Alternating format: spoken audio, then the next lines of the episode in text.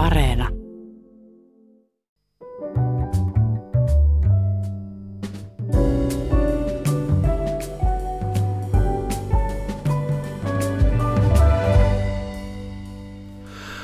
Hyvät ihmiset, sallikaa minun aloittaa henkilökohtaisella lapsuuden muistolla. Kun olin kolmannella luokalla, lintsasin pari kertaa katolisen uskonnon tunneilta. Jäin kiinni ja sain rangaistuksen. Harmaahapsinen naispuolinen opettaja antoi minulle kepillä paljaalle pyllylle koko luokan nähden. Vasta kolme vuotta myöhemmin, 72, minun osavaltiossa Baden-Württembergissä kielitin sitten fyysiset rangaistukset koulussa. Silloin olin jo kuudennella luokalla. Ja tämä ei ole ainoa asia, joka on minun elämäni aikana muuttunut normaalista käytännöstä peräti rikokseksi. Ja teillä on varmasti kaikilla omia tarinoita vastaavanlaisesta. Tänään täällä pohditaan ääneen, mitä kaikkea ennen oli normaalia ja olisi nyt skandaali, ja kaikkea sitä, mitä ennen oli rikos tai muuten vaan nostatti karvoja pystyyn, ja mihin tänä päivänä suhtaudutaan ihan rennosti.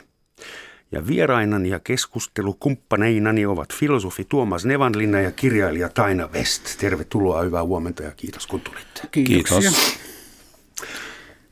Mikä teidän arvomaailman sisällä on tapahtunut tämän elämän aikana? Mikä on teidän mielestä dramaattisin moraalinen tai arvomaailman muutos, joka on kohdannut teitä? Ö, Henkilökohtaisesti vai noin Ihan, ihan, ihan mistä vaan. Mun täytyy sanoa, että mun arvomaailma ei muuttunut yhtään. Lapsesta saakka. No siitä sanotaan nyt 12-vuotiaana mä aloin harrastaa yhteiskunnallisia asioita, niin aika lailla samoilla linjoilla ollaan edelleen. Että, että mun on vaikea nähdä sellaista noin isossa kuvassa mm. mitään suurta muutosta. no mulla on kyllä nyt, jos ajatellaan isossa kuvassa, niin tämä yhteiskunnallinen tai poliittinen ää, mielipide tai aatemaailma, mikä mulla on ollut 14-vuotiaasta. Silloin mä liityin nuorisoliittoon taistolasten jengin, koska semmoinen oli siellä ja oli johonkin 22-vuotiaaksi, 23-vuotiaaksi, niin se on kyllä käynyt ihan siis järkyttävän perusteellisen uudelleen arvioinnin, mikä mun mielestä on hyvä, koska mä olin silloin aika kakara ja nyt mä oon 64, niin musta se olisi surullista, jos mä riehusin vielä 14-vuotiaan paatoksella tuolla Oppimisprosessi. puralipuolella. Niin, Joo. mutta se on, siis se on sellainen iso yhteiskunnallinen murros, mikä on tapahtunut, mutta se on ollut hyvä. Mä tässä alussa kerroin, että meillä Etelä-Saksassa oli vielä 60-luvun loppupuolella täysin normaalia saada fyysisiä rangaistuksia omilta vanhemmilta ja lähisukulaisilta, ventovierailta. Jokainen aikuinen saa, sai antaa lapsille korville, jos tilanne oli semmoinen. Toi on aika uskomatonta. Se, no meillä se ei Niin, ollut uskomatonta, niin, niin. vaan täysin normaalia. Ää, Ja esimerkiksi mut lähetettiin ostamaan olutta ja tupakkaa vanhemmille. Annettiin rahaa ja mä fillarilla lähdin illalla kapakkaan ostamaan muutama pullo olutta isälle ja äitipuolelle tupakka-askin. Ää, Ja se oli taas kans normaalia. Se on niin. ihan täysin normaalia, tietysti. On semmoinen kuuluisa saksalainen filosofia ja yhteiskuntatieteilijä kuin Jürgen Habermas. Se kirjoittaa sellaisia tuhatsivuisia kirjoja. Hän ää, sitten yhdessä kirjassa ottaa arkipäivän esimerkin.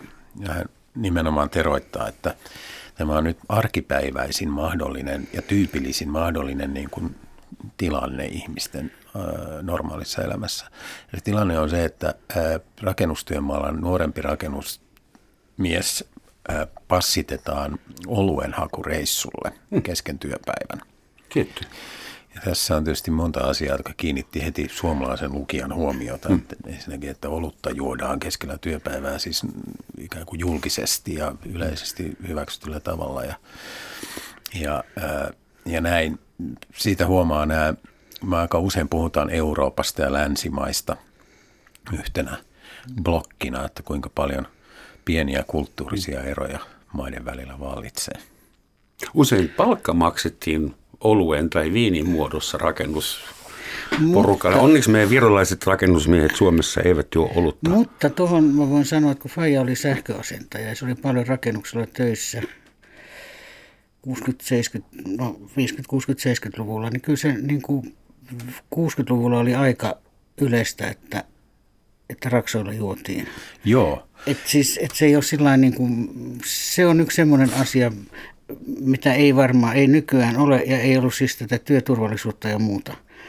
Mut tässä niin se on muuttunut myös. Mutta oikeastaan tässä kiinnitti enemmän huomiota se, että, että jos, mua olisi, jos mä olisin kirjoittanut jotain yhteiskuntatieteellistä tai filosofista ja mä olisi pyydetty niin sitä kirjaa varten tai olisin itse antanut itselleni tehtävän, että keksin nyt joku arkipäiväinen esimerkki, niin tämä ei olisi ollut se. Kun Mutta koska Habermas kirjoitti tämän? tämä oli varmaan 80-luvun alussa. Joo, no Suomessa sitä ei enää silloin 1980. ollut. Niin, no Suomessa ei ollut enää silloin niin yleistä. Silloin harjakaisia, niin no harjakaiset. No mutta ehkä se kertoo jo jotain, että niin. Niin. mä aloitan väkivalta esimerkillä Etelä-Saksasta katolisesta kulttuuripiiristä, että suomalaiset niin keksitte jotain alkoholiin liittyvää takaisin. Mutta jos jotkut asiathan on äh, muutamassa kymmenessä vuodessa, homous oli vissin vuoteen 72 tai jotain 71. sinne päin, 71 äh, ihan rikos Suomessa. Ja nyt äh, on tiettyjä paikkoja ja juttuja, joita ei voi enää tehdä, jos ei ole homoa, sanotaan näin. Se ei katso sillä silmällä. Eli tämä on ollut todella valtava paradigmamuutos hyvin lyhyessä ajassa. Joo, kyllä. Ja esimerkiksi muoti on myös, kun mä olin nuori, niin irokeesi ja punk-vermeet, niin niille pystyy provosoimaan ihmisiä. Nyt täällä on ollut punk-professoreita studiossa istumassa ja, ja minihame esimerkiksi tai bikinit, ne aiheutti valtavia skandaaleja ihan meidän elämän aikana. Bikini ehkä vähän aikaisemmin. Semmoisen yleisen nyrkkisäännön voisi ehkä muotoilla, että ka- kaikki sellaiset elämänilmiöt, jotka voi tuotteistaa ja, tai joille voi löytää jonkinlaisen tie, tietyn kulutus- tai yleisösegmentin, niin kuin markkinoinnissa sanotaan, niin sellaiset asiat yleensä vapautuu niin kuin vähän nopeammin. Eli että niin kuin muodin alue on sellainen, että se on tietysti niin kuin, ää, vaateteollisuudelle ja, ja niin edelleen edullista, että, että ihmiset moninaistaa ja ää, kun va- vaatemakuaan ja on valmiita ostamaan mitä ihmeellisimpiä uudenlaisia asusteita ja, ää, ja niin edelleen. Myös tämä niin kuin, ää, liberalisoituminen suhteessa homoseksuaalisuuteen osittain liittyy siihen, että löy, alettiin löytää tällaisia niin kuin kulutus-niche-tyyppisiä juttuja. Mutta niitähän olisi voinut löytää jo, jo Ois. tuhat vuotta sitten. No ei, ei välttämättä, koska tota, mä, mun mielestä kapitalismihan on vaan kiihtynyt ja kiihtynyt ja kiihtynyt ja se tuotteiden keksiminen ja tarpeiden luominen. Niin kyllähän siihen tähän, että homot ja lesbot alettiin nähdä niin sanotusti markkinarakona, johtuu siitä, että suurin osa on lapsettomia, varaa kuluttaa se, mikä menisi lapsiin, niin nyt menee kulutukseen. Ja tämä on musta kaikkein hauskin. Tämä on Jenkeistä, mutta siellä on tällainen, tai tämmöinen automerkki kuin Subaru, joka on järkevä perheauto, niin sen nimi on Lebaru siellä, koska se on sellainen, voisi kuvitella, että sinne mahtuu niin kuin kaksi lesboa ja kaksi lasta. Ja sitä nimenomaan, se on niin kuin perhelesbojen auto. Aha. Ja se on, niin kuin, se on ihan, se on kaikkea, mistä toki sitä mainostetaan sellaisena. Okei. Okay. tota- Miten se- sen varusteet eroavat? Ei, ei mitenkään, mutta markkinoinnissa, mutta markkinoinnissa Joo, joo. on ajateltu, että tämä on hyvä kohderyhmä. Okei. Okay. No samahan sinne menee heteroperhe ja homoperhe ja lesboperhe ja mitkä tahansa, mutta että, että huomattiin, että, että, että sitä alkoi ostaa. Ja sitten ne keksi, että aha joo, aletaankin markkinoida tätä suoraan sille kohderyhmälle. Eli siis tulevaisuudessa tunnistamme autoista. Niin, no että- se on, kyllähän katsoo tähän, tuossa menee Lebaru. Mä en muista mikä Subaru se merkki on, mutta, Hobaru ja Lebaru. mutta semmoinen perheauto se on. Honda. Honda, niin. Mahdollinen. mahdollinen. Ö, Yhdysvalloissahan autoihin liitetään hyvin voimakkaita. Niin. Täällä on tämän tyyppisiä mielikuvia ehkä enemmän kuin täällä Pohjolan perukoilla. Jo Volkswagen aikoinaan koki 60-luvulla Yhdys- Yhdysvalloissa niin kuin valtavan mielikuvaharppauksen, joka oli ihan tietoisen markkinoinnin tulos. Et kun 60-luvun alussa kaikki piti sitä natsiautona, niin kuplasta tuli sitten 60-luvun mittaan hippiautoja. Ja tämä oli ihan yhden mainostoimiston aikaa. Yksi elokuva siitä hullusta Beatle. Joo. Joo. Se teki aika paljon propagandatyötä siinä. Mutta sehän vaatii siis ihan jättiläismarkkinat, että äh, mä en usko, että jossain Texasin peräkylissä Lebarua, Subarua myydään Lebaruna, vaan jonain metsästysautona. Että, että se, niin, siellä on monia markkinoita. Niin, myös. siellä on monia markkinoita ja voidaan aina fiksata sen mukaan, että kuka on Jokainen auto on yksilö, mutta niin. ihmiset, jotka istuu sisällä, niin. ne on sitten sarjatuotta. tuota, jos mietitään perhettä ja vanhemmuutta, viime vuosina on tullut käyttöön semmoisia vokabeleita kuin kurling-vanhemmuus ja helikopterivanhemmuus. Ja ennen vanhaa, muistatte varmaan semmoisia tekstejä, kun me oltiin nuoria, me juotiin pullosta kaveriporukalla, meillä ei ollut kypärää eikä kännykää, kukaan ei tiennyt missä me Joo. oltiin. Ja kuitenkin meistä kasvoi kelpoja aikuisia, näin haluamme ainakin uskotella itsellemme. Ja nyt tuommoinen täysin valvomaton lapsi, jolla saattaa olla karjeesta tai stressioireita, eli siis perhe ja vanhemmuus ja myös lapsena oleminen, sehän on muuttunut ihan fundamentaalisti. Joo, siis se, mä oon tätä sukupolvea, jolla ei ollut kypärää ja sai, en tiedä olisiko saanut ja mennä, mutta sitä tultiin ja mentiin, miten, miten huvittiin ja ei vanhemmat tiennyt, tunti tolkulla, että missä ollaan. Ja mä muistan siis, se olisi varmaan nykyään huostaanoton syy. Meillä oli soutuvene ja me sitten soudettiin, siinä oli viisi aikuista ja kaksi lasta, ja, äh, eli minä ja sisko. Ja sitten isä, äiti ja sukulaisia. Ja ei mitään noita pelastusliivejä. Ja matkat oli aika pitkiä. Kun Hirveät sakot. E, niin, no. mutta meillä ei ollut mitään näitä, joo, näitä pelastusliivejä. Ja sitten aikuiset vaihto keskellä merta tätä soutuvuoroa. Kiikun kaakun. Niin, oh. ja, mutta se perustui siihen, että ei saanut, kun sanotte, että te ette liiku, niin te ette liiku. Mutta että sellaistahan nykyään ei, siis Mulla on nyt hirveän helppo sanoa, kun mulla ei ole lapsia, että mä todennäköisesti en jaksaisi ihan luonteeni vuoksi vahtia niitä koko ajan. Se on ehkä hyvä, että mulla ei hmm. Mutta on se muuttunut. Ja kyllä mä luulen, että, että semmoinen tietty vapaus ja tietty semmoinen, että sattuu aina silloin tällöin, niin palvelee tulevaisuutta paremmin kuin se, että sä puet sen johonkin Michelin pukuun. Eli yksi semmoinen paradigman muutos taitaa olla semmoinen, joka liittyy turvallisuuteen. Niin. Meidän maailma on nyt paljon turvallisempi. Meidän, meidät monitoroidaan, verepaineet mitataan ja sokerit. Me ollaan täysin tietoisia siitä, mitä me syödään. Suuhun me mm. laitetaan, ainakin voidaan olla, jos halutaan.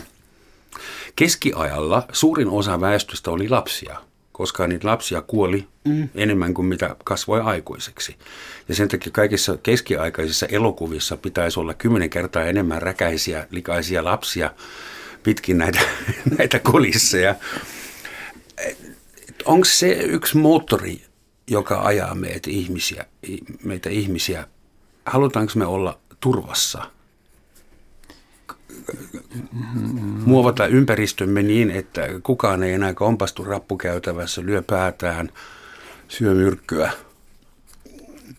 No tietysti näihin asioihin, niin kuin tässä jo todettiin, niin kiinnitetään nykyään enemmän huomiota. Mutta tässä on vähän tämmöinen ristiriita, jos mä ajatellaan tämmöistä meidän ikäisten ihmisten menneisyysmuistelua että siis yhtäältä sanotaan, että, jo, että nykyään ei saa enää tehdä mitään. Kaikki on yliturvallista ja kaikki on Michelin puvuissa, jossain puissa ei saa kiipeillä ja niin edelleen. Toista se oli meidän lapsuudessa, että silloin oli niin vapaata. Toisaalta sitten sanotaan, että nykyään kaikki on niin vapaata, kun taas meidän nuoruudessa tai lapsuudessa elettiin vielä kurissa ja nuhteessa, mm-hmm. jolloin niin kuin nämä tavallaan vähän jännitteessä keskenään nämä menneisyysmuistelot. Se riippuu varmaan siitä, että mistä asiasta niin kuin, äh, puhutaan. Hmm. Mistä osasta lapsuutta tai mistä niin kuin... Myös aikuisuutta. Niin. Turvavyöt on pakollisia. Ei niitä ollut 60 Ei onhan hyvä, että jotain juttuja on tullut niin kuin pakolliseksi, turvavyöt ja nämä. Hmm. Mutta tota, se varmaan, mikä on ehkä aika iso ero nykylapsiin verrattuna sitten entisajan lapsiin, on se, että että siihen aikaan vanhemmilla, jotka oli töissä, koko, tämä on nykyään paljon töissä, että, mutta se, että ei ollut, niin lapsi ei ollut se perheen keskipiste. Siis se, se mä niin kuin jotenkin, se muistikuva mulla on, että et, et, et, et, niin kuin lapsi, no se on siinä. Hmm. Ja sitä hoidetaan sillä niin kuin, mutta se ei koko ajan olla siinä Lapsi ei ollut projekti. Ei, eikä vai? siitä miltä susta tuntuu ja, ja hmm. että et kai sä pitkästy. Ja, siis... Pelkäätkö sä sitä opettajaa niin. Mutta yksi siis semmoinen... Niin, niin. sori. Joo, ei, ei kun anteeksi. Mutta yksi sellainen niin kuin yleinen puheenparsi, jota voisi vähän purkaa tässä, on tämä, tämä, tämä niin kuin sanontatapa, että kyllä me ennen selvittiin ja ihmiskunta on miljoona vuotta selvinnyt mm. ilman tämmöisiä ja nyt sitten hössötetään siis siitä sun tästä. Niin tekisi mieli kysyä, että selvittiinkö ennen? Siis mikä tahansa terveyteen tai turvallisuuteen tai vaikkapa tunneälyn kehitykseen liittyvä niin kuin asia lapsuudessa, niin, niin ei, ei välttämättä ihmiset selvinnyt kovin hyvin. Lapset oli traumatisoituneita ja tunteita tukahduttavia niin kuin hermokasoja, ihmiset kuoli nuorina ja niin edelleen. Eli että tämä ihmiskunta on tietysti selvinnyt siinä mielessä, että se on edelleen olemassa, mutta, mutta ei musta tämän tyyppinen niin kuin yleinen vetoaminen siihen, että ennen selvittiin ilman tällaisia, tällaista turhaa hysteriaa, niin sitä pitäisi aina tutkiskella jollain tavalla tarkemmin. Mm. Mutta kun ihmiskunnan selviytymisestähän tässä on hirveän pitkälle kysymys, ja nyt ollaan jossain sellaisessa tilanteessa luonnon sun koronan ja kaiken tällaisten suhteen, että, että selviääkö ihmiskunta – No kyllä koronasta, niin, koronasta varmuudella selviää. selviää Tulihan se, sitten... aina piti saada joko ilmastonmuutos tai nykyään se on korona. Niin. Nyt on molemmat sanat niin. mainittu tässä ohjelmassa. Niin. Mutta siis, että, että nythän on niin kuin myös aika paljon kysymys siitä, että selviääkö ihmiskunta. Että, Sä tarkoitat... Niin, että siis no. että yksilöillähän on kautta aikaa mennyt eri tavalla. Että on ollut ihmisiä, jotka on näitä kultalusikkasysteemeitä ja sitten on näitä, hmm. jotka on kärsinyt kuin, enemmän kuin kukaan määrää, mutta Tämähän on osa meidän evoluutiota. Niin. Kun meitä alkaa pelottaa tämä roskaaminen, niin sehän saattaa aiheuttaa meissä muutoksia mm. käytäytymisessä. Ehkä vasta viime hetkellä, ehkä liian myöhään, mutta jotainhan se aiheuttaa. Niin mun kysymys on, että onko nämä kulttuurimuutokset muodissa, lasten kasvatuksessa, asemassa, kaikki etiketit, mitkä on muuttuneet. Et tiettyjä sanoja ei ole saanut käyttää enää 10-20 mm. vuoteen. Ää, onko niille yhteistä semmoinen punainen lanka, onko se joku kehitystrendi? Vai syntyykö meidän tulevaisuus sattumanvaraisista palikoista? Tämä on kyllä filosofinen kysymys. Niin. Onneksi meillä on filosofi Onneksi meillä on filosofi mukana tässä. Kyllähän se liittyy semmoiseen, jos nyt oikein yleisellä pensselillä pääsee tässä maalaamaan, niin, niin se mitä nyt kutsutaan niin kuin hyvinvointivaltion kehitykseksi, niin se varmasti siihen niin kuin liittyy ja johon liittyy paljon siis ajattelutavallisia ja kulttuurisia muutoksia myös – ja se semmoinen niin kuin ihan yleisimmällä tasolla sanottuna, niin se muutos on, on kyllä se, että, että tavallaan niin kuin vallan, vallankäytön tapa niin kuin oikeuttaa itseään muuttui. Että kyse ei ollut enää siitä, että pitää totella ja olla kuuliainen ja niin edelleen. Ei ollut enää tämä kurin ja järjestyksen idea niinkään, vaan, vaan, vaan idea oli, oli sopeuttaminen, mahdollisuuksien luominen – ja asioiden turvaaminen ja mahdollistaminen.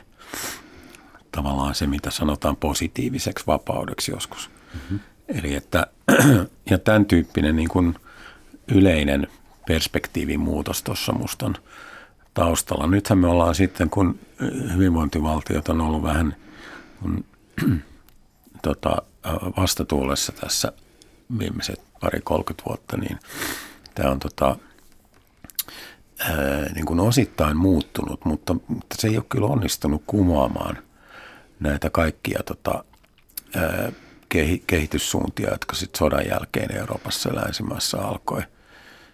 Ja yksi syy siinä on tietysti se, että vaikka esimerkiksi tämmöinen niin turvallisuusnäkökohta niin on semmoinen, jossa, jossa tota, niin sanottu uusliberalismi ja, ja sosiaalidemokraattinen hyvinvointivaltioajattelu kyllä niin kuin hyvinkin löytää toisensa.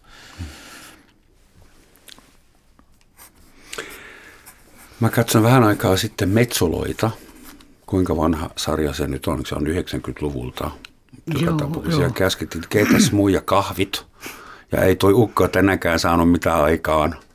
Eli siellä puhutaan tämmöiseen niin folkloristiseen vanhanaikaiseen sävyyn. Ja tuli mieleen, että semmoinen on ihan täysin mahdotonta vuonna 2020. Ei semmoista voisi enää käsikirjoittaa. Tai esimerkiksi sä aina olit mukana käsikirjoittamassa iltalypsyä. Joo. Silloin vuonna kaksi ja kolme. Ja äh, joissakin sketseissä äh, pottuiltiin aika rankasti esimerkiksi presidentti Ahtisaaren painolle ja, ja kävelytyylille. Hei, ja semmoinen tämä, olisi tänä päivänä kanssa ihan täysin on, me, tota, epäkorrektia. Kun mä, tätä on niin kuin sanottu niin kauan kuin iltalypsy on ollut ja sitten tuon Johanna Hartikaisen kanssa me vuonna 2000, kun me tehtiin semmoinen kuusi osainen 6 kertaa 15 minuuttia remiksi näistä vuosien iltalypsyistä. Me katsottiin joka ikinen, niin yhdessäkään ei niin kuin puhu, puhuen sanottu sitä, että Ahtisaari on lihava ja kävelee hassusti, vaan äh, kuva, me näytettiin kuvaa ja ihmiset itse mm-hmm. teki sen ne itse... Ja kuvasta näkyy, että Ahtisaari on lihava niin, ja, ja kävelee ja sitten, hassusti. Niin, ja sitten, tota, ja sitten ne kirjoittaa, että iltalypsyssä sanottiin näin, koska se niiden, ne okay. itse ajatteli sen ja se oli musta niin kuin mielenkiintoista se, että kun tätä väitettä on sanottu, niin silloin me katsottiin ne joka ikinen ja yhtään verbaalista kuvausta Ahtisaaresta. Ajattele, mikä impakti sulla on ollut. Siis lause, jota sä et ikinä kirjoittanut, tekee niin. susta... Siis se oli musta, niin kuin, koska ihmisethän, sehän on ihan normaalia, että jos mä ajattelen, näen jotain, joka kauhistuttaa mua tai naurattaa mua ja mä tiedän, että tälle ei saisi nauraa niin kyllähän mä yritän sen siirtää sitten, että se, kun sekin sanoo sillä tai jotain. Okei. Okay. Ja koska tämä on niin, kuin niin saletti juttu, kun, mä, se, on, kun se alkoi vuonna 1994, kun Ahtisaari valittiin. Mm, niin, niin se oli se kuusi vuotta. Joo. Todettakoon Joo. sitten, että se ei koskaan tapahtunut. Se ei koskaan. Miksi mulle tulee mieleen, I, had, I never had sex with that woman. Mm. Mutta Yksi huvittava asia oli Suomen, äh, suomalaiset tekstitykset elokuvateattereissa ja televisiossa 80-luvulla, vielä 90-luvulla, kun siellä joku huusi motherfucker, niin se saa tulla voi pentele tai voi peijakas. Ne oli tosi... Joo. Niin, opin heti, että näihin tekstityksiin ei voi luottaa. Ja nykyään tehdään yksi yhteen. Mitä te olette mieltä tästä poliittisesta korrektiudesta? Tämä ollaan itsellemme Niitä tekstitysesimerkkejä nyt ei oikeastaan ole ihan, ihan nyt tämän poliittisen korrektiuden. No se oli seksuaalimoraali. Niin. Silloin, joo. Siis mä, mä itse kyllä sanoisin, että se vanha tyyli oli, oli jotenkin tarkempi. kun sä sanoit, että nykyään ne kirjoitetaan yksi yhteen, musta se just nimenomaan ei ole näin. Ensinnäkin siinä pitää ottaa aina huomioon tekst, kirjoitetun tekstin ja, ja puhutun kielen välinen, e, välinen ero. Jos me vaikka äh, halutaan kirjata mahdollisimman tarkasti ylös se, mitä joku on live-tilanteessa sanonut, niin me ei kirjata sitä ihan tarkkaan, vaan me noudatetaan tiettyjä niin kuin kir- kirjallisen mm kielen konventioita, joilla me, me si, niin ikään kuin siistitään sitä puhetta. Ja silti me pidetään sitä ihan tarkkana litteraationa.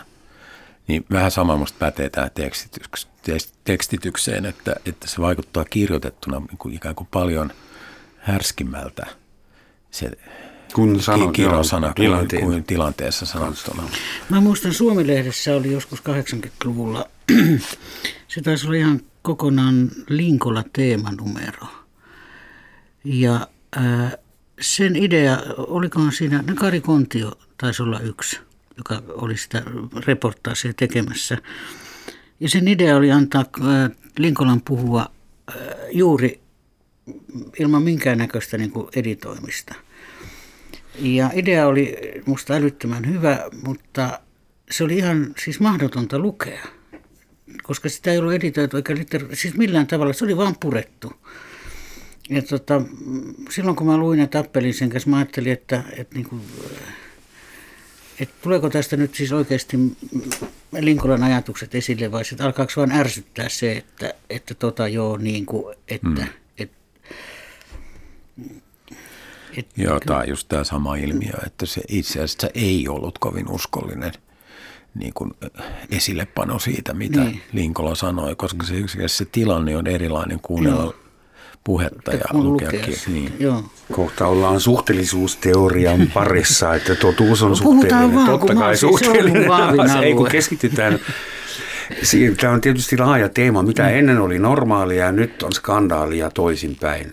Tietysti takuvarma rauta tässä tulessa on naisen asema huvittava mun on se, että naisilla kesti kymmeniä vuosia kauemmin saada oikeutta pelata jalkapalloa, Joo. kun saada äänioikeus. Että mitäköhän sekin arvomaailma heijastaa. Ehkä sitä, että jalkapalloa ei ole silloin pidetty naisellisena lajina. Kuka ei ole pitänyt sitä, kuka määräsi? Niin, niin. Mutta, mutta että siis niin. monia asioita. Tai esimerkiksi raiskaus avioliitossa on ollut rikos nyt jo useita vuosia, Joo. mutta ei kovin monta vuotta. Semmoiset. Nehän on ihan lakimuutoksia, konkreettisia ja ihmisoikeusmuutoksia, mutta ne on myös paradigmavaihtoja. Eli nehän on osoitus siitä, että teitä naisia on ruvettu katsomaan eri tavalla. ehkä vähän niin kuin jopa ihmisen kaltaisena. Jopa. Mutta mä muistan sen keskustelun tästä avioliitossa tapahtuvasta raiskauksesta. Sitä, sehän oli äärimmäisen pitkä keskustelu eduskunnassa. Se aiheutti hirveästi porua, ajatus lähinnä kristillisten kansanedustajien ja keskustalaisten piirissä. Ja siitähän oli näitä yhtä pitkiä keskusteluja kuin EU-sta. Yötolkulla keskusteltiin siitä. Ja saako kertoa yhden muiston tästä, että miten, sehän on aina silloin, kun käsitellään eduskunnasta jotain seksuaalisuuteen liittyviä asioita, sehän on ihan siis niin kuin jallu ja kalleja. Että siellä niin kuin mielikuvitus laukkaa sinne tänne, niin se oli kristillisten tämmöinen kuin Vesa Laukkanen. Ja mä muistan se yö myöhään. Mielikuvituslaukkanen. Mielikuvituslaukkanen. Ja se, sen puheenvuoro oli vielä aika yömyöhään ja oliko Uosukainen siellä vuorossa ja se oli ihan räytynyt siellä puhemiehenä ja Vesa Laukkasella mustat silmänaluset kolme vuorokautta valvoneena odottanut puheenvuoroa. Ja sitten alkoi sitä äh, fantasioida, että miten nainen saattaa käyttää aviomiestään hyväksi. Niillä on huonot välit, se vähän kertoi sitä taustaa, mä en nyt jaksa, mistä se huonot välit johtuu. Ja sitten nainen haluaa eroon, mies ei anna. Nainen juottaa miehelle, aviomiehelle tyrmäystippoja ja sitten väittää seuraavan päivän, että mies on raiskannut hänet. Ja mies ei tästä muista mitään tietenkään ja sehän ei mene sitten läpi. Niin kuin, ja näin nainen on aiheuttanut miehelle ikuisen trauman Semmoinen on teoriassa voinut joskus tapahtua, niin, mutta ei niin, se varmaan mutta, kovin yleinen ei se yleinen ole, toimintamalli. Mutta, mutta eduskunnassa tällaista arkielämässä tyypillisiin niin, tilanteisiin. Niin, niin tämä on yksi niistä. Mutta siis tällaista keskustelua käydään silloin esimerkiksi niin kuin lainsäätäjät, hmm. jokahan sehän niin kuin, se on musta siellä nykyäänkin, jos viitsi lukea niitä pöytäkirjoja, niin sehän ei ole maailman poliittisesti korrektein paikka, se keskustelu täysistunnoissa. Miten se voisi olla? He niin. ovat kansan edustaja. Niin, mutta että, että sinne tämä poliittinen korrektius ei ole mennyt niin syvälle kuin esimerkiksi mediaan tai normaali ihmisten puheisiin, tavallisten ihmisten puheisiin. Mä joskus mietin, että tämä meidän poliittinen korrektius, siis valkoihoisen entisen koloniaaliherran YMS, tämä meidän kollektiivinen huono omatunto, ää, Ah, nyt mä puhuin itseni pussi. Mitä mä olin sanomassa? En mä tiedä. Ah. Kolonialisti herrahan tietää, mitä hän niin, on että kun me sanomassa. keksitään uusia sanoja, me ei saada enää sanoa neekeri, äh, hintti, vammainen, mitä nyt, neiti on ä, ankarasti kielletty Saksassa. Oh, Fräulein, joo. Fräulein, joo, Se on ollut jo kuin, monta että- vuotta. joo. Ja mä joskus mietin, että ollaanko me hankkimassa anteeksi itsellemme, kun me emme kutsu teitä enää neekereiksi, eikä vammaisiksi, eikä köyhiksi, eikä kipeiksi, niin annatteko te meille sitten anteeksi kolonialismin ja seksismin ja machismin ja sovinismin? Että semmoinen uudella terminologialla me yritetään pestä kätemme. Niin, Ja yksi, nyt ei ole enää, tämä ei ole enää tyhmä, vaan saa niin älyllisesti Älyrajoitte- haast, haastettu. Haasteellinen, niin, tää, ä, älyrajoitteinen. Niin, että uudet nimet, keisarin uudet vokaabelit. No musta se ei ole ihan noin yksinkertainen se asia. Siis äm, ensinnäkin tämä, että onko kysymys puhtaasta niin kuin termistä. Onko kysymys siitä, että me ikään kuin ajattelemme, että meidän tekisi koko ajan mieli sanoa tai käyttää näitä vanhoja ilmauksia, mutta me emme saa. Ainakaan mä en koe sitä muutosta niin kuin enimmäkseen lainkaan näin. Mä tunnen mitään halua käyttää, enkä spontaania tarvetta käyttää näitä käs- termejä, jotka, jotka nykyään niin kuin aiheuttaa niin kuin spontaania epämukavuutta. Ja tämä, että tämä on niin kuin usein sellainen, mitä mä nyt sanoisin, poliittisesti tarkoitushakunen juttu, jossa hmm. ikään kuin nämä vanhat termit asetetaan jotenkin itsestään selvästi totuuden paikalle. Niin me kaikki haluaisimme sanoa, mutta meitä Juu, en mä sensuroidaan. totta kai en tarkoittanut, että N-sanaa ja muut alkuiset sanat pitäisi saada takaisin käyttöön, vaan tarkoitan lähinnä sitä, että muuttuuko meidän asenne, jos käytämme uusia sanoja, vai onko se näin näistä? Kun mä äh, ajattelisin sitä niin päin, että, äh, että nykyään ajatuksena on se, tai on ollut jonkun aikaa jo, että ihmiset, jotka kuuluu johonkin tiettyyn ryhmään tai poikkeavat valtavirrasta, tai miten sen nyt sanoisi korrektisti, niin että heillä on itsellään oikeus määritellä se, miten heitä kutsutaan. Mm-hmm. Että mä en nyt tiedä esimerkiksi, mikä Amerikassa on se oikea sana, joka oli ennen musta, mutta että se jossain vaiheessa se oli American African. African American. African American, niin. Eli siinä ihmiset itse määrittelee sen omat juurensa ja se, että mi- mi- mikä asema niillä on. Et siinähän on se jo African American se, että heidät on tuotu tänne. Mm. Ja siinä on mukana orjakauppa ja siinä on hirveän paljon sellaista niin kuin, ihmisten historiaa. Ja se on kai se suurin muutos, mikä on tullut, että, että joitain sanoja ei enää käytetä.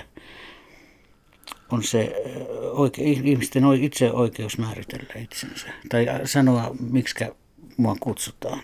Mm-hmm. Mutta siis kaikista... Tavallaan heidän olisi pitänyt voida myös määritellä se, miten niin kuin val- valkoista, valkoisia Niin. kutsutaan, eli European American Niin. olisi ollut. Niin. johdonmukainen termi tässä tapauksessa. Mutta se on kuitenkin se, että European American ei ole koskaan ollut alistetusasemassa, että mm, esimerkiksi Yhdysvalloissa. Mutta siis kaikkein vaikein ehkä näistä kaikista on nykyään tämä seksuaalisuuden määrittely. Mm-hmm.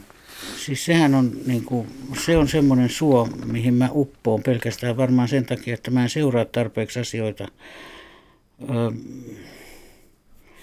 Mä en hahmota hirveän paljon asioita seksuaalisuuden mukaan. Hahmotat vai et hahmota? En hahmota. Et hahmota, että, että niin, kuin, niin mä en, mä oon hirveän, mä aina jotenkin, mulla on semmoinen olo, että mä loukkaan jotain, jos mä sen sanon. Tämähän on uutta. Se on itse asiassa täällä listalla, että ennen oli, oli tabua harrastaa seksiä tai puhua siitä. Ja nythän sä oot luuseri, jos sä Niin. et avoimesti jaa kavereiden kanssa sun seksuaalista Kaikki, niin. identiteettiä Niin, joka saattaa vaihtua. Ja, aamusta iltaan Niin, ja päivästä niin, se- toiseen. Niin se on, se on henkilökohtaisesti se on mulle hirveän vaikea. Siis semmoinen, Onko maailman mielestäsi, mielestäsi yliseksuaalisoitunut? Saanko mä tähän väliin kommentoida? Totta kai. Totta kai. Michel Foucault-niminen ranskalainen historiatsija, filosofi, joka kuoli 80-luvulla, kirjoitti tämmöisen seksuaalisuuden historian moniosaisen teoksen, suomennettukin ainakin osittain. Ja muistaakseni juuri nimellä seksuaalisuuden historia. Ja siinähän heti alussa käsittelee tätä ajatusta siitä, että, että se seksuaalisuus, nimenomaan seksuaalisuudesta puhuminen on länsimaissa ollut viktoriaanisista ajoista tabu.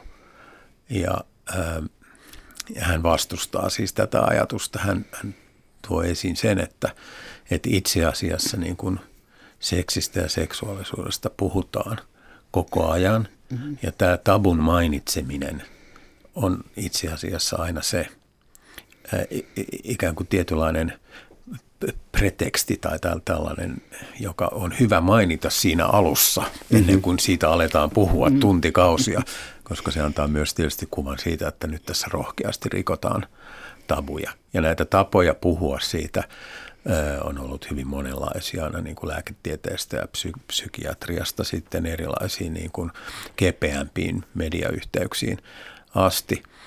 Ja, ja Foucault yrittää jäljittää siinä tämän tietynlaisen seksuaalisuutta koskevan puheen yleistymisen nimenomaan siihen, että kun Tom niin aina mainitsi, että sä et hahmota asioita seksuaalisuuden kautta, niin siis se idea siitä, että seksuaalisuus on, on tavallaan avain siihen, mitä ihminen on, joka on 1800-luvun lopulla ihmistieteessä syntynyt ajatus, joka koskee kyllä muutakin tämmöinen tietynlainen olemuksellistaminen, että, että jos aikaisemmin ö, homoseksuaalisuus oli homoseksuaalisia tekoja, mm. niin nyt ihmistä tuli homoseksuaali. Aikaisemmin ihminen varasteli silloin tällöin, nyt hänestä tuli kleptomaani ja niin edelleen. Ah. Ja että hän jäljittää tämän kaltaista muutosta. Mutta äh, kun mä mietin äh, esimerkiksi sitä, mistä on puhuttu, että mikä oli ennen kiellettyä tai sallittua äh, ja nykyään kiellettyä. Nykyään autoja ei saa myydä niin, että vetävän näköinen mimmi makaa konepellillä tai keikistelee siinä jotenkin vaihdekepin kanssa. Mutta sitten kuitenkin ää, äh, telkkari on niin täynnä tällä hetkellä. Ää, äh, niin kuin nyt on alkanut tämmöinen sex, ää, sex tapes – sitten on X on the Beach niin kuin, miljoonasta eri maasta. Alastomat ensitreffit altarilla niin, ja siis, siihen suuntaan. Siis se, että, että, että niin kuin, mä en tiedä, että... Äh, Mä en tiedä, onko nämä, niin kuin, mitä lajityyppiä nämä ohjelmat, onko ne, onko ne niin kuin, käsitteleekö ne seksuaalisuutta, käsitteleekö ne, kertoo, kun mä en, mä en niin kuin jaksa katsoa niitä, mutta että pitäisi varmaan katsoa, että mitä se paljastaa meistä ihmisistä, mitä se paljastaa, ää, nyt on haku Big Brotheriin, ja silloin alussa kun se alkoi, niin ää, silloinhan jos peitto heilahti, niin se oli juttu. On varmaan vieläkin. Joo, mutta Nykyään nyt se, peit... se ei. Niin, mutta ei, ei vaan siis se, että se vaan se heilahti peitto, eikä kukaan sitten tiennyt, mitä, miksi se heilahti. Mm. Sitten tuli ensimmäinen biisinne, tai sellainen, josta onks vai ei, ja sitä pohdittiin. Sitten tuli ensimmäinen julki homo. Sitten sinne alkoi tulla näitä vanhempia naisia lokaamaan nuorten kanssa, ja sitten alkoi tämä ihan niin kuin hässiminen, mikä nyt sitten onkaan ihan normaali. Ihan siis, tuntematon suomenkielinen sana mulle, mutta hässiminen. arvaan. Mun tulee, mun tulee tästä mieleen. Siis, mitä se kertoo? Joo, totta kai. Tämä voi tulla joillekulle yllätyksenä, tai siis niille, jotka, jotka tätä tuntevat minut puolittain, on se, että äh, minähän olen ollut viettänyt yhden yön Big Brother-talossa. Ai niin ootkin. Heilahtiko Kyllä, peitto? Äh, ei, minä nukuin ilman peittoa sohvalla.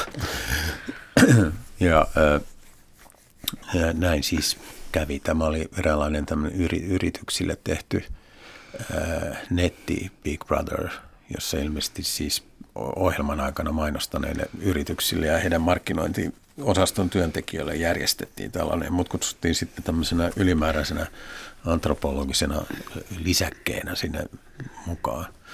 Kokeilu kesti siis vain, oli alun perinkin suunniteltu vain vuorokaudeksi tämä mutta ne oikeat tyypit oli siellä. Joo, siellä oli tutkit. oikea tuottaja wow. ja, ja, ja, sitten siellä oli se, alku, tai se talo, joka ainakin silloin oli, oli käytössä Ja se oli mielenkiintoinen antropologinen kokemus. Kirjoitin siitä kyllä jutunkin lehteen. Mitä sä havaitsit? Saako kysyä? Öö, no ehkä mielenkiintoisin juttu siinä oli se sitten jälkikäteen se tuottaja tässä purussa sitten kertoi meille, että, että mikä ero siinä oli, että me oltiin aikuisia ja enimmäkseen hyvin koulutettuja aikuisia keski-ikäisiä ihmisiä. Että millä tavalla me erotet, erotuttiin siitä niin kuin teinivaltaisemmasta no. joukosta, joka sillä yleensä on. Se keskeinen ero oli se, että me oltiin erittäin paljon tottelevaisempia. Että aina kun se Big Brother sanoi jotain, että laittakaa tohvelit nurkkaan, niin me vietiin ne tohvelit nurkkaan. Ja, Mutta dokasittekö te yhtä paljon? En mä nyt tiedä yhtä paljon, oli siellä viiniä tarjolla. Joo, joo.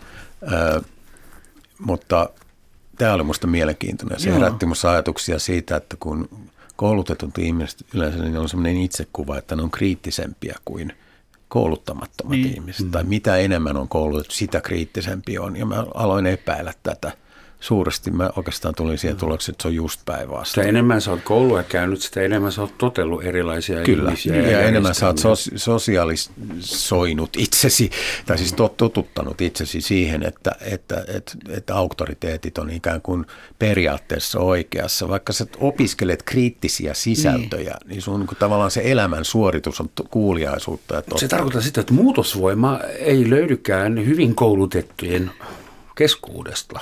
Niin, tuo on muuten musta jotenkin älyttömän mielenkiintoinen. Ah. Jos viisaampi aina väistää, niin tyhmä hallitsee kohta koko maailman. Vanhas. Hei, saako vielä kysyä, siis että, että sä tottelet, niin onko sulla jotain tällaisia filosofisia auktoriteetteja, tai kun on aina erilaisia koulukuntia, hmm. niin onko sulla sellaisia, joita sä niin kuin itse asiassa pidät fiksumpana kuin jonain toisia? Tai Totta, totta kai kaikilla on sellaisia, niin. jotka, jotka harrastaa vaikkapa nyt filosofiaa tai yhteiskuntatiedettä tai muuta, niin on, on koulukuntia tai teoreetikkoja, että seuraa enemmän kuin jotain muita.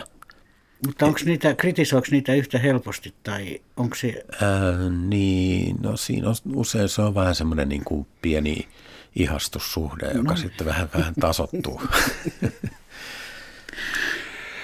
Medikalisaatio on tuttu termi ja mun mielestä siinä on kans, siinä voi nähdä tuommoisia arvomaailman muutoksia. Mun mielestä ennen oltiin vähän vetäytyväisiä ja vähän hassuja ja vähän sitä, nyt ollaan sitä Aspergereita tai on se mm. ja se syndroomaa tai niin, että maailman terveysjärjestöhän keksii joka vuosi lisää näitä diagnooseja, niin oletteko te samaa mieltä, että ää, meidän suhtautuminen omaan persoonaan on muuttumassa? Tuo on aika kaksiteräinen miekka, jos me ajatellaan näitä psykologisia diagnooseja, niiden lisääntymistä ja runsastumista. Siis, koska se on kaksiteräinen siksi, että yhtäältä tällainen diagnoosi on, voi olla helpotus. Mm sille ihmiselle. Sehän niin kuin saa tietää, että hän ei ole ainoa ja, ja vanhemmat voi ajatella, että okei, että se ei ole nyt ehkä nyt ihan suoranaisesti meidän syy ja okay. siinä on paljon helpottavaa. Toisaalta se sitten tietyllä tavalla voi leimata ihmisen tietynlaiseksi ja, ja saada niin kuin johonkin sairausuralle myös. Hänestä tulee mm-hmm. ikään kuin sen mm-hmm. psykologisen sairauden tai oireyhtymän niin kuin ammattilainen, joka juoksee sitten vuodesta toiseen. Ja tämähän ei ole nyt useinkaan ongelma, jos tämä oireyhtymä on lievä, mutta mitä vakavampi se on mielenterveyspotilaalla usein on tällainen. Mulle yksi psykiatri sanoi, että kyllä semmoinen mielenterveysongelmien kirjota voi kutsua skitsofreniaksi, sellainen kyllä varmasti on – mutta hän ei oikeastaan mielellään diagnosoi ketään sille, koska se tar- sillä nimikkeellä, koska se tarkoittaa sitä, että ihminen saa skitsofreenikon uran itselleen. Niin, koska onhan siinä se, että ihminen, toi mitä Tuomas sanoi, että se on sitten mielenterveysongelma tai sitten fyysinen, niin ihminen muuttuu siksi sairaudeksi. Ja se on se, mm. niin kuin, esimerkiksi jos on fyysisiä kipuja paljon tai vaikeuksia liikkua tai mitä tahansa, niin itsestäni tiedän tämän, kun näiden polvijuttujen takia, että siitä helposti tulee sellainen Identiteetti. identiteetti niin, ja se, että mitä voi tehdä, mitä ei voi tehdä. Ja, et, ja niin kauan se on itse asiassa hyvä, kun se, jos koska fyysisiä juttuja voi hirveän paljon parantaa. Niin tota, mutta kyllä mä, mä tunnen ihmisiä, jotka on pitäneet itseään mahdottomina ja ne on sitten aikuisina saaneet jonkun diagnoosin tai jotain nuoria ja niitä on helpottanut se, että ne ei ole vaan niin kuin, äh, hankalia. Siis sehän on niin kuin esimerkiksi nuorella äh, hirveän suuri ongelma se, että et, et, niin kuin helposti pidetään, että toi on vaan niin kuin hankala ja ärsyttävä ja ällöttävä kakara, kun se ei viitti keskittyä ja ota, mm. tämä ei ota ittees niskasta kiinni tyyppinen. Mutta se on koulukiusaaminen on tietysti aina päivittää itsensä niin. sopivilla tavoilla. Että esimerkiksi ADHD on sitten myöskin välitunneilla Joo. mahdollinen haukkumasana. Niin, on. Ihmisethän eivät Ja sitten myös se, että voi sanoa jotain, että jos on, sehän on myös ilman mitään diagnoosia. No mä oon tämmöinen ADHD. Niin. Siis sanoo aikuisetkin, että voi olla vastuuton käytöksestään. Se on sarmikasta. Se on sarmikasta tietyssä tilanteessa. Vähän erikoistakin. Pohditaanko, jos teille sopii lopuksi vielä tulevaisuutta, jos nyt yritetään laskea yhteen nämä kaikki kehitykset, esimerkiksi miten seksuaalisuus on vapautunut, ainakin suurelta osin vapautunut. Prosessi on kesken ja varmaan mennyt toiseen suuntaan osittain.